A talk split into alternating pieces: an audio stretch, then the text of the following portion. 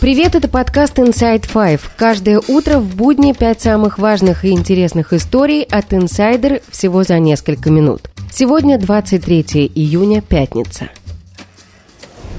История первая. Главное событие последних суток – удар по Чангарскому мосту, кратчайшему пути из Крыма в Мелитополь. Сообщения об этом появились в телеграм-каналах главы администрации Крыма Сергея Аксенова и назначенного Россией губернатора Херсонской области Владимира Сальда. Генштаб ВСУ и украинские власти пока не комментировали сообщения об ударах. Аксенов сообщил, что пострадавших не было, мост уже ремонтируют. Сальдо утверждает, что для удара украинские силы использовали британские ракеты Storm Shadow. Украинский военный эксперт Александр Коваленко в разговоре с Insider указывает на долгосрочные последствия ударов по коммуникациям, которые связывают Крым с занятыми российскими военными частями Херсонской и Запорожской областей через Чангар. В первую очередь.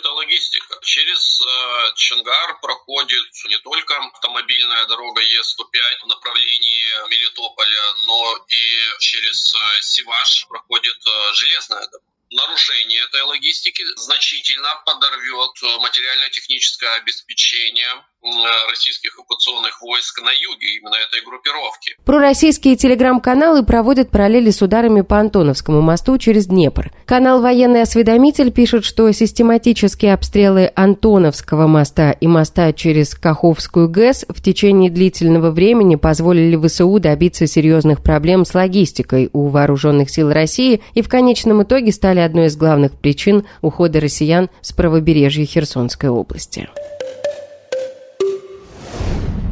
История вторая. Российский президент Владимир Путин провел оперативное совещание с постоянными членами Совета безопасности России. Глава Минобороны Сергей Шойгу доложил, что в ВСУ снизили активность и проводят перегруппировку. Также, по оценке Шойгу, имеющиеся в наличии вооружения украинской армии, а также новые поставки со стороны Запада существенно на ход боевых действий не повлияют. Это цитата. При этом автор телеграм-канала «13», российский военнослужащий Егор Гузенко, сообщил, что россияне несут серьезные потери. Он отметил, что в России в корне не осознают всего того, что творится на фронте. Процесс идет, вооруженные силы России теряют населенные пункты. Наверное, люди начнут просыпаться только тогда, когда увидят, что вокруг все больше портретов с траурными лентами, и большинство потерь – это вина командования, а не солдат. Солдаты свои задачи выполняют, пишет Гузенко. Один из основателей ЧВК «Вагнера», Евгений Пригожин, также говорил о потерях территории. У нас Пятихатки под противником, северная часть Работина под противником, Урожайная под противником. И это говорит о том, что отданы противнику огромные куски. При этом военкоры слова Пригожина опровергают. Тем временем Минобороны возвращает на фронт военнослужащих серьезными ранениями, в том числе с осколками в коленях и голове. Об этом сообщает издание «Верстка». Журналисты обнаружили в базах гарнизонных судов десятки исков к врачам, а также пообщались с родственниками военных. По данным издания, военные пытаются судиться, чтобы не возвращаться на войну, однако в 99% случаев им отказывают.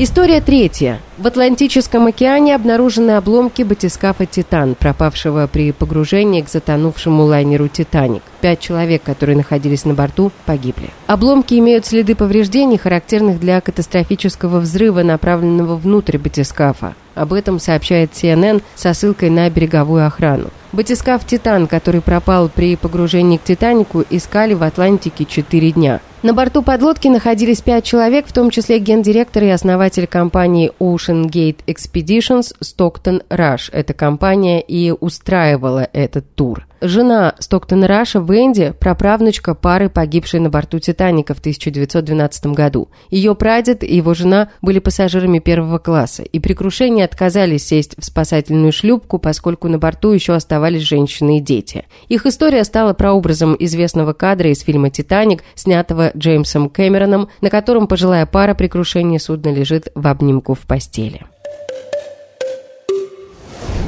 История четвертая – бой на ринге. Владелец Твиттера Илон Маск заявил, что готов сразиться на ринге с владельцем Facebook и Instagram Марком Цукербергом. Тот принял вызов, предложив сопернику выбрать место для боя. Миллиардеры публично враждуют уже несколько лет. На днях Маск прокомментировал новую разработку Цукерберга – мессенджер, который должен составить конкуренцию всем существующим аналогам. Он написал, что Цукерберг стремится взять под контроль всю Землю. Пользователи в шутку посоветовали Маску быть аккуратнее аккуратнее с выражениями, ведь основатель Facebook владеет приемами джиу-джитсу. На это Маск написал, что готов к бою в клетке. После этого Цукерберг написал «Пришли мне место». Это фраза мем, которую использовал Хабиб Нурмагомедов в переписке с Конором Макгрегором. Маск предложил провести бой в Лас-Вегасе. И история пятая. В Словакии фермеры страдают от нашествия лебедей, которые пристрастились к маку на их полях. Птицы клюют маковые коробки с зернами и не могут улететь. Также в наркотическом опьянении они стали массово откладывать яйца. Бедствие для фермеров длится как минимум с начала года. Впервые о нашествии птиц они сообщили еще в феврале. Сперва они решили, что лебедей привлекают лужицы воды. Однако затем стало ясно, что на самом деле лебеди пристрастились к цветам мака, которые содержат опиум. Лебеди находятся под защитой закона, и фермеры не знают, как от них избавиться. На данный момент птицы продолжают жить на полях и есть мак. Сумма ущерба от их обитания на маковых плантациях уже составила примерно 10 тысяч евро. И это все на сегодня. Это был подкаст Inside Five.